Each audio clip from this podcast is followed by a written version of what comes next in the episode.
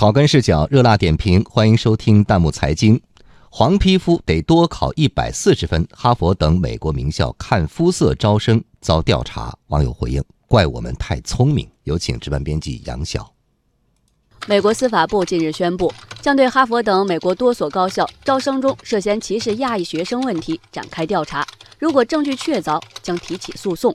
调查发现，美国顶尖高校招生时，亚裔学生需要表现得比其他族裔学生更优秀才行。《纽约时报》称，一个亚裔学生的 SAT 成绩必须要比一个白人学生的高出140分，才能获得同等待遇。消息传到国内，网友们相当淡定。网友 Handy 的评论最受支持，近4000人点赞。他摊摊手表情，无辜地说：“怪我们太聪明喽。”网友18公也说，如果取消录取配额，常青藤校园应该就是华人的乐园了。没办法，就这么牛。网友灵魂头把刀另类解读道：歧视亚裔，整反了吧？应该这么理解，怕非亚裔学生智商着急，所以允许非亚裔少考140分，可以入学。有人调侃，也有人愤慨。网友陈先生0595说。首先，美国国内种族矛盾日益尖锐，冲突不断；其次是声称民主、自由、平等人权的美国，从来没有放弃对亚裔的歧视。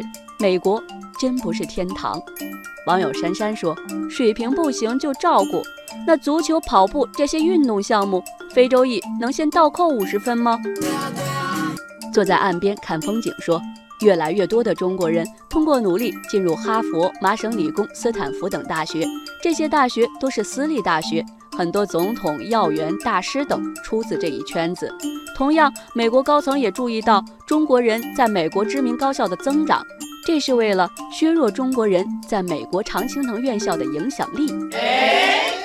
面对质疑，哈佛大学则援引美国最高法院的一份裁决称，学校有权将族裔作为招生时的考量因素之一，因为这样做可以保障校园的种族多样性。但是这一说法显然连自己人都难以说服。哈佛大学法学教授埃伦·德孝维茨接受媒体采访时表示，从原则上讲，为了给别的族裔更多空间而歧视亚裔学生的行为是错误的。网友小火龙感慨，亚裔在美国真不容易，还要为其他人的智商买单，期待美国司法部能公正处理。网友19临江说，现在这样会倒逼着亚裔学生更加努力，更加优秀，那个可想见的未来，他们不得更害怕？网友朗月清风说，美国高校需要心态更开放些，我们呢也需要更努力，希望有一天让他们争着抢着来上咱们的大学。网友阿伟歪楼调侃道，对，咱们也搞个中国牛校，叫他们得会说普通话、粤语、客家话和潮州话才招。